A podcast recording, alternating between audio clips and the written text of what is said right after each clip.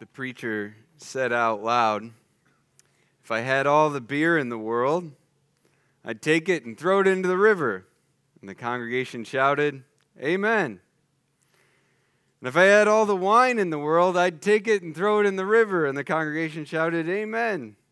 And if I had all the whiskey and rum in the world, I'd take it all and throw it into the river. And again, the congregation shouted, Amen.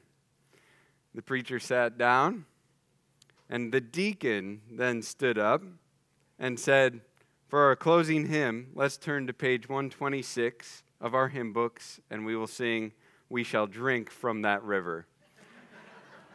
and the congregation shouted, Hallelujah! it's good stuff, but the deacon, what is a deacon? That's what our text is addressing today. So we're in 1 Timothy 3 8 to 13, if you want to turn there open that up on your phone. But deacon means a lot of different things to a lot of different people depending on their experience, especially with church. To some, it's, it's guys who help the pastor. To some, it's, it's people that take care of the physical tasks in a church. To others, it's a church board that makes all the decisions. Um, and to some of you, it's just Wake Forest college mascot. So deacon just means a little different, uh, a little different thing to everyone. But what does it actually mean in Scripture? Well, as we're going to see, this, this word used in our passage today literally means servant. Servant. So in Mark 10, Jesus, it said that Jesus came not to be served, same root word there for deacon, but to serve. Same word there, deacon, and give his life as a ransom for many. Now, it's unclear on purpose about what this looks like in each church structure. See, God gave the liberty to each church to figure out how to best structure leaders and servants within a church and more later on how we at Stonebridge structure it. But for now, just know that these are leaders underneath the elders' main leadership, with the main goal being service, serving God and serving other people. If elders, the main shepherds of the church, are servant leaders, deacons are lead servants. And this is all of us to some degree. If you are engaged at any level within our church family, you are called to be a lead servant. Now, it's been an incredible transformation here in our church over the last few years. We really have gone from a lot of spectators to a lot of people that are serving. And again, more on that later. But for all practical purposes, if this is your church home, you are called to be a deacon. You are called to be a servant here. So let's read the scripture 1 Timothy 3 8 to 13.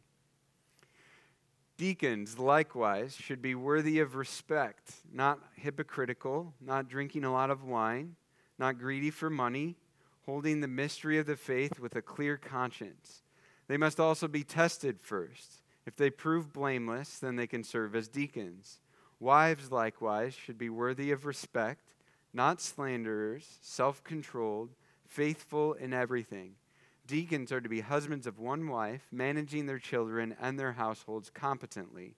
For those who have served well as deacons acquire a good standing for themselves and great boldness in the faith that is in Christ Jesus.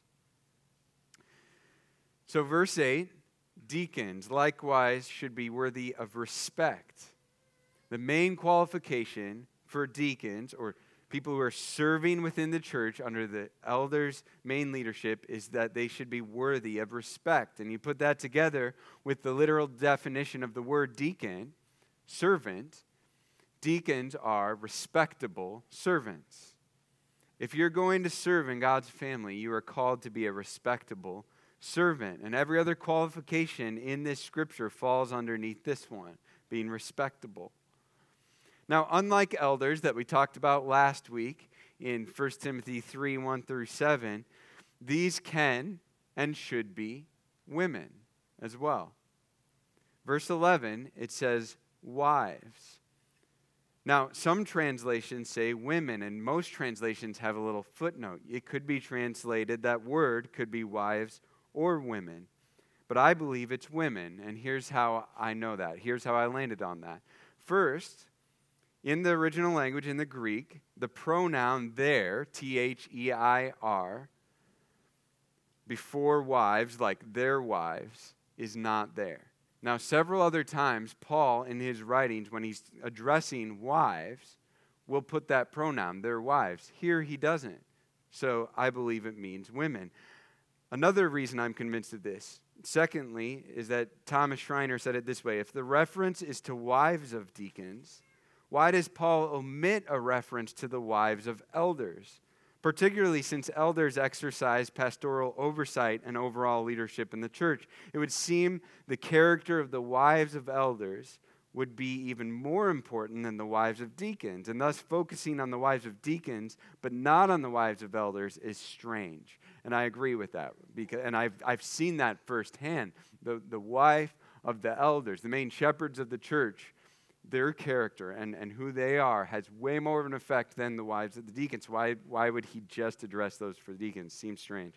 Third reason is, is just this why would God mandate that women cannot lead in any capacity within a church? It's one thing to say that, okay, here's who I want the main leaders to be. I want them to be males, and that's rooted in the created order, all of this. But, but why would he have half the congregation and you go, no, you can't lead? Oh, and, and by the way, your women's ministry got to be led by a man. Just doesn't, just doesn't quite make sense. You don't want some dude leading your women's ministry within the church. So, outside of the primary leaders and, and shepherds, the elders, it's absolutely vital for a healthy church to have females who are leading. We need and encourage women to use their gifts and abilities to the fullest here at Stonebridge when both men and women are stepping up and being lead servants, health and flourishing are sure to follow in a church family. However, when men are pushing women out of leadership, besides eldership, unhealth will result in a church family. Or when women are trying to take God designed roles, the God designed roles of elders, which are for men, there is unhealth that follows. So in 1 Timothy 3:11 here, women are encouraged to lead within the church. And at Stonebridge, we encourage women to lead in significant, vital ways regularly. You actually just witnessed it. So Esther was up here leading worship today, and thank you for doing that, Esther. I appreciate it, we all appreciate it. But half of our service today, and she does an incredible job. But we got today both the shepherding of this of spiritually of uh, uh, like a spiritual mom and a spiritual dad figure, and that is beautiful. Now, there's no doubt who the, the leaders are of this church, or even this within this service. There's no doubt who the elder, the leader, the shepherd, the main shepherd was, myself. But we benefited from both male and female leadership here today as we gather. And our church family needs both moms and dads, so to speak, leading and loving well, just like in a healthy home. Now, again, as with elders, character is greater than competency. So, even more so here with deacons, there's, notice there's no skills mentioned in this list. Certainly, you need some skills for specific tasks or, or people that you're serving or areas that you're leading, but just like elders, character is more important. Character is king. So I want to go through these, and, and I want you to just point out in this list four signs of respectable lead servants or of deacons. And the first one is that they're balanced.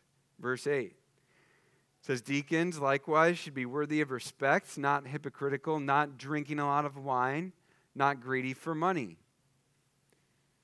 so the concept is that they shouldn't be excessive with anything in their lives. They need to have a balanced relationship with everything in their life. And the flow of thought here, I think Paul's just going, hey, if you're not excessive with alcohol and you're not excessive with money, if you get those two big things down, you're well on your way to living a non excessive life, a more balanced life. And here, there's two main reasons why being balanced or not excessive matters for lead servants within a church. And first, it's this it tangibly shows others that God is your God in everyday life. Alcohol isn't my God. Money isn't my God. Nothing is God except God to me. It proves to everyone around you that nothing has hooked your heart like God has. Now, I love barbecue, and I love going to barbecue restaurants, and I like watching barbecue shows as well. And something I've learned, I actually don't enjoy barbecuing myself. I'll throw something on a flat iron, and that's about where it ends. But um, just takes a lot of time, but I appreciate others who take a lot of time. So if you ever want to feed me some barbecue, I'm all in. But I've been watching some shows and I've learned about these things called hanger steaks, okay? And it's it's what it sounds like. You take a steak and it's especially good for cooking over a fire or cooking over in a smoker by just putting a big old hook in it and it just hangs there and cooks. Um, and it looks really good. I've never actually had one. Um, but so th- here's where I'm going with this. If our hearts are like that hanger steak over the fire, and we just have one big hook in there, it's going to cook properly. So if our heart is connected to God, it's, it's going to go well. Our, our hearts are going to be shaped and formed in the way He wants them. But if we let other hooks get caught in there, like if you're trying to cook this hanger steak and other hooks get in there and the meat starts getting pulled and yanked this way and that way, it's not going to cook right. It's not going to taste very good. So, having a balanced life means keeping God as the main hook of our heart, and every other hook that tries to pierce into our hearts, into our minds, into our affections, we remove and get out of there. So, the, the first main reason why having a balanced or non excessive life matters for lead servants is that it tangibly shows others that no one else, nothing else has hooked to your heart. And secondly, it's very practical. It shows that they're trustworthy with tasks, it shows that they're trustworthy with a budget, with people, with information.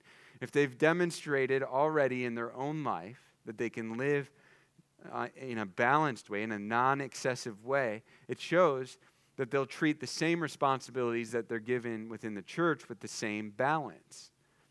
And so we can actually trust them to serve and to lead well.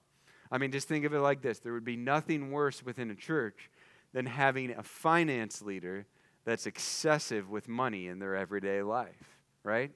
It just wouldn't work out. So, second sign of a respectable lead servant, of a deacon, is that they're amazed by Jesus amazed by Jesus. Verse 9, holding the mystery of the faith with a clear conscience.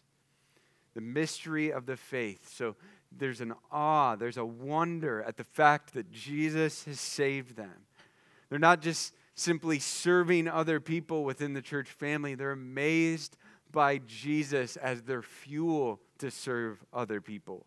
And it says they're holding the mystery of faith. So they're, they're holding it. They're absolutely convinced of the truth of the Word of God and they know it. They're, they're not just fixing things around a church building. Lots of people can fix things, but we're, we're not looking for people who can merely fix things. We're looking for people who have their hearts that are captured by the King, who are amazed by Jesus. And oh, you can help with this or that. Great. Come on board deacons are not just in charge of physical tasks. We actually see this in Acts chapter 6, verses 1 through 5. And I've got this on the screen for you if you want to follow along. In those days, this is in the early church, in those days, as the disciples were increasing in number, there arose a complaint by the Hellenistic Jews against the Hebraic Jews that their widows were being overlooked in the daily distribution. The twelve summoned the whole company of the disciples and said, it would not be right for us to give up preaching the word of God to wait on tables. Brothers and sisters, select from among you seven men of good reputation, full of the Holy Spirit and wisdom, whom we can appoint to this duty. But we will devote ourselves to prayer and to the ministry of the word. This proposal pleased the whole company, so they chose Stephen, a man of full of faith and the Holy Spirit, and Philip, Prochorus, Nicanor, Timon, Parm- Parmenas, and Nicholas, a convert from Antioch. Names are a little tough sometimes. So, like everything, um, just about everything about the church in the book of Acts. And as we learned that a few years ago when we went through Acts, it is descriptive of what was happening then, not necessarily prescriptive. So just because they did it this certain particular way in the early church does not necessarily mean that's exactly how we should do it now. But there are always timeless principles to learn. And one of them, I just simply wanted to point this out about this text this morning. Twice, the guys who are selected as deacons, it says, are full of the Holy Spirit. Full of the Holy Spirit. So these are not people who merely are good at a certain task or are eager to serve within a church, they first and foremost are full of the Spirit. They're amazed by God. They are close with God. See, there's no, this isn't some second rate serving and leading. This is critical. So, within a church family, it's so important that they're amazed by Jesus. One of them here in Acts 6, Stephen, in fact, shares the gospel as he's being martyred, killed for his faith. You can keep reading in Acts, incredible story.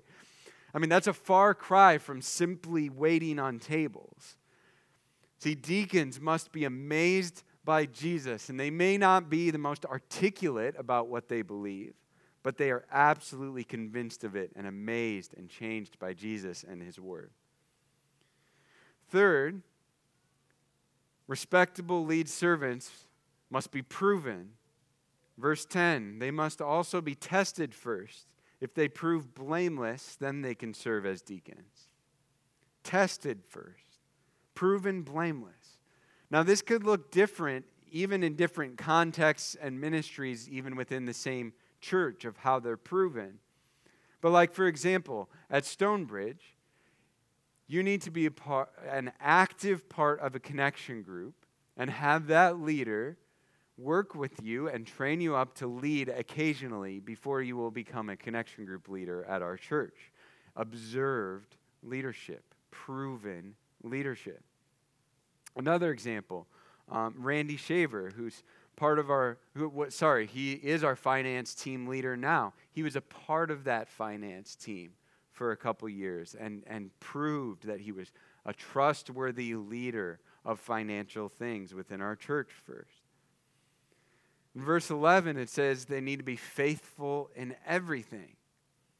So, very practically speaking, if, if you don't prove to be faithful to follow through on a task, let's just say painting a wall, we need a wall painted. I don't think we need a wall painted, but if we needed a wall painted, um, if you don't prove to be faithful in following through with that, then you've proven that you probably won't be fa- a faithful member of a leadership team or in a leadership role. So they need to be proven and faithful. The fourth sign of a respectable lead servant is that they need to be consistent. Verse 12 here deacons are to be husbands of one wife, managing their children and their own households competently. So this means, verse 12, they need to be consistently faithful to their spouse, consistently shepherding, disciplining, and loving their kids if they have kids. In verse 8, they need to be not hypocritical. Or other versions say, not double tongued. They, they, they need to not be saying one thing and then doing the other. There needs to be less and less disconnect between their private life and their public life. They're consistently the same person at home, at work, with their friends, wherever they're at, whoever they're with. And to some degree, if we're just honest, we are all hypocritical and double tongued. But it's not talking here about perfection. Remember last week when we were looking at elders, we're, we're talking about is their rhythm and cadence of life this? Who are they known as? Are they known as being a hypocrite? Or are they known as being consistent? Because consistency is incredibly important because as a deacon or as a, a, leader within any church, you are representing Christ's church, which means you're representing Christ himself. Consistency is equally important when you inevitably do sin and live inconsistently. So, verse 9, it said that they, they have a clear conscience. So, are you consistently living with a clear conscience? Which means when you make a mistake, do you own it? And do you repent of it? And do you own it and repent of it to God and to others that it has affected? Are you living in the light as John talks about in 1 John? Are you is nothing hiding in the dark? See, because of what Jesus accomplished through this death and resurrection, our conscience can be cleared when we repent and confess our sins. And lead servants need to lead the way in consistently confessing and repenting of their sin. And this really is where the rubber meets the road for living consistently. It means we're not hiding our mistakes and our sins and our imperfections just so that we look godly on the outside. See, many churches have a culture that almost encourages hiding your mistakes and your sin. And certainly they don't do that intentionally, right?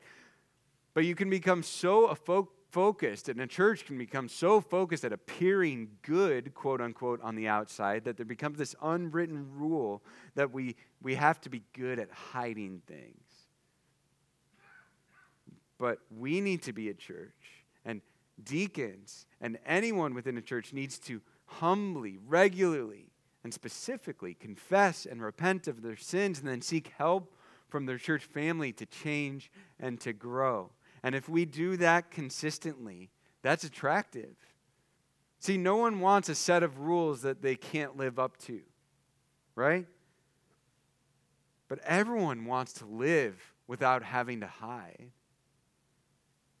Everyone wants genuine growth with the help of other people in their life. So, together, let's make Stonebridge Church, let's make our church family a place where lead servants are consistently, one, confessing our sins and mistakes to God and to others, and dealing with our sins and mistakes with God and others. And you see, as we do those two things, as we commit to consistently confessing our sins and mistakes and dealing with our sins and mistakes, the gap between our public life and our private life starts to shrink. And our lives and our church becomes more and more about Jesus. So, anyone feeling disqualified yet? yeah. Thankfully, while it's good to have high standards of leaders, we have the leader, Jesus, who's who's the only one who ever qualifies anyone to do anything within a church. The late David Powlison, a Christian counselor and author, said it like this, and it's on the screen for you. You become generous and merciful to others by continually receiving generous mercies. You learn how to protect others by finding refuge in the Lord. You develop into a good parent by living as a well fathered child of your heavenly Father. You develop into a masterful leader by living as a, by living as a well taught learner. You develop into a caring pastor of others by living as a well pastored sheep of your shepherd. You become a surprisingly good counselor by being well counseled by your wonderful counselor. The order matters the order really does matter. You can appear to be a respectable lead servant, but you can't actually be a respectable lead servant inside and out without continually depending on Christ's leadership in your life. You see, walking with Christ and even leading on behalf of Christ starts and ends with just living dependently on God with just going, God, I can't lead this today without you. God, I cannot do this, serve these other people today without you. And this should be a relief to us. We need to continually depend on Christ's leadership and then let his character flow through us to others. You know, Mark 10 45, I, I referenced this earlier. For even the Son of Man did not come to be served but to serve and to give his life as a ransom for many. See, get to know him. Get to know Jesus more and more through his word, through prayer, and through his people, and the fruits of the Spirit will start to pour out of your life. And if you were just to just to boil all of these qualifications we've seen the last couple weeks down into one thing, it would be the fruits of the Spirit. All of these things it's love, it's joy, it's peace, it's patience, kindness, goodness, faithfulness, gentleness, self control. Fruits of the Spirit. All of that comes not from trying super hard, although we should bring our effort to the table, but by relying super hard on Christ, by coming to Him more and more to be filled up by Him so that we can display the fruits of the Spirit, so that we can become those things. And the lead servant of lead servants, Jesus, will be with you. And we need to look to Him for strength.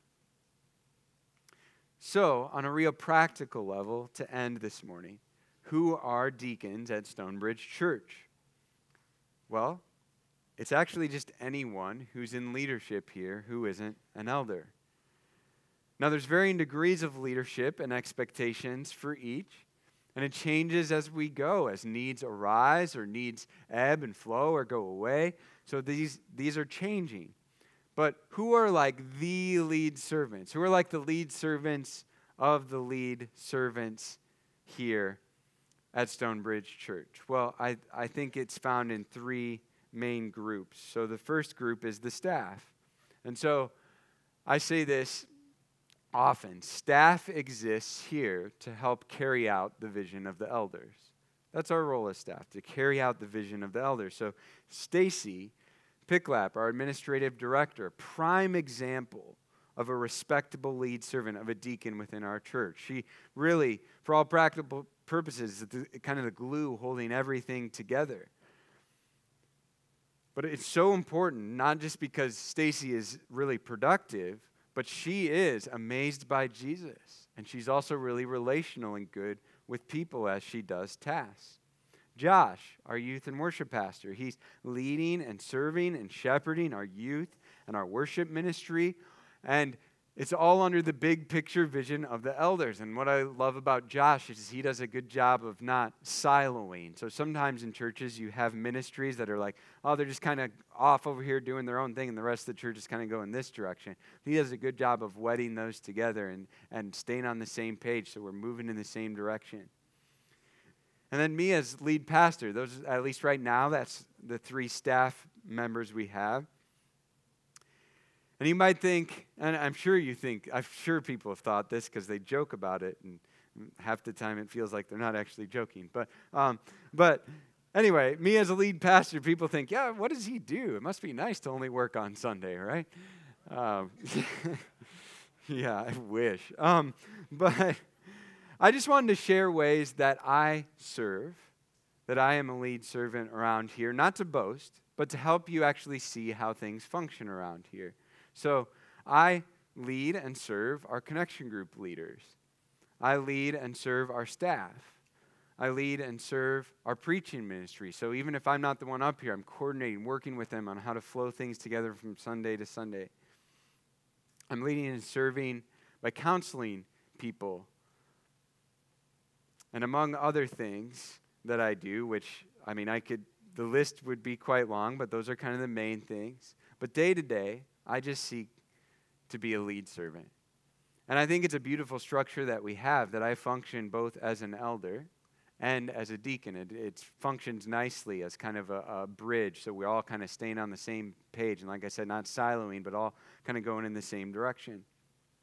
So that's kind of the first group of deacons, the staff. The second group around here is our ministry leaders. So, our ministry leaders, we have Dave Niebel, who runs sound and tech. We've got Heather Yoder, my wife, who leads our third through fifth grade ministry. We've got Emily Smith, uh, who leads our women's ministry and helps Stacy out with our D6 children's ministry pretty significantly as well. And underneath her, our Bible study leaders are Esther Meter and Chris Shaver and Helene Palmer and Stacy Picklap. And then Tim, Ella, Tim Ellis um, is our deacon, so to speak, our lead servant of missions. And Randy Shaver leads our men's ministry. And Joel Meter here leads our facilities team. Um, Greg Picklap leads our Home for a While program, which is a house across the street where we help guys get back on their feet. And I would mention, too, on this level, uh, Robert Alley, who is our live in resident there and walks alongside those guys. And then under all of these people I just mentioned are team members. And so we function in our church with plurality. So that's why you don't see me preaching all the time up here. We, we believe that we are called, and we see this all over Scripture, we're called not to just have one person leading these things, although we have defined leadership of who's leading what, but we work together in plurality of leadership together. So we have teams that are working together to make decisions and get things done within our church family. I think the third level of deacons around here are connection group leaders. And these are couples that are leading together to help create Christ centered community within our church. And so right now, that's Ryan and Helene Palmer, Zach and Sarah Moreno, um, myself and Heather, Josh and Kate Beeman, Greg and Stacy Picklap, Kevin and Sarah Lambert, and Tim and Debbie Ellis. So I just rattled off a bunch of different names, a bunch of different ministries. So if I just said your name, I would like you to stand right now. Please don't be shy. Yeah, you can give them a hand. It's great. It's good. No, keep standing. Keep standing. All right. I would like someone to come up and sorry, Dave, I didn't give you a heads up. Can can I use this mic? All right. Um, would someone be willing to come up and pray for these leaders? Travis, would you be willing to come up and pray for these leaders? Thanks, man. And if you're around them too, yeah, yeah, stand up. If you, if I, yeah, if you're a staff, you're a ministry team leader, you're leading a Bible study, you're leading a connection group, good. And if you're around them, why don't you just put, if you feel comfortable, lay your hands on them, and uh, we'll pray for them. Father in heaven, we thank you so much for the leaders that you've raised up in this church. We thank you for their heart and their desire. We thank you that we can rest in the comfort that we know that they're seeking you as they seek to lead us. Um, just ask that we would follow well and that you would have them lead us well. Pray that you would forgive their sins when they fail. And all this in Jesus' name. Amen. Amen. Thank you, Travis. Appreciate it. All right, you can have a seat. That's good. Uh, yeah, and worship team, you can come on up. And as the worship team's coming up here, I just told you all to sit down. Y'all can actually stand right back up. And as we're standing, transition back to worship, I just want to encourage you. There's, there's lots of opportunities to serve people, not just in formal ways around the church. There's opportunities to serve people all the time. It could look as simple as going up to someone today after the service and just saying, Hey, how can I pray for you today? That is a simple way to serve someone. So just have your eyes out this week with the help of the Holy Spirit. How can I be serving other people in my church family? So, all right, let's end with this song.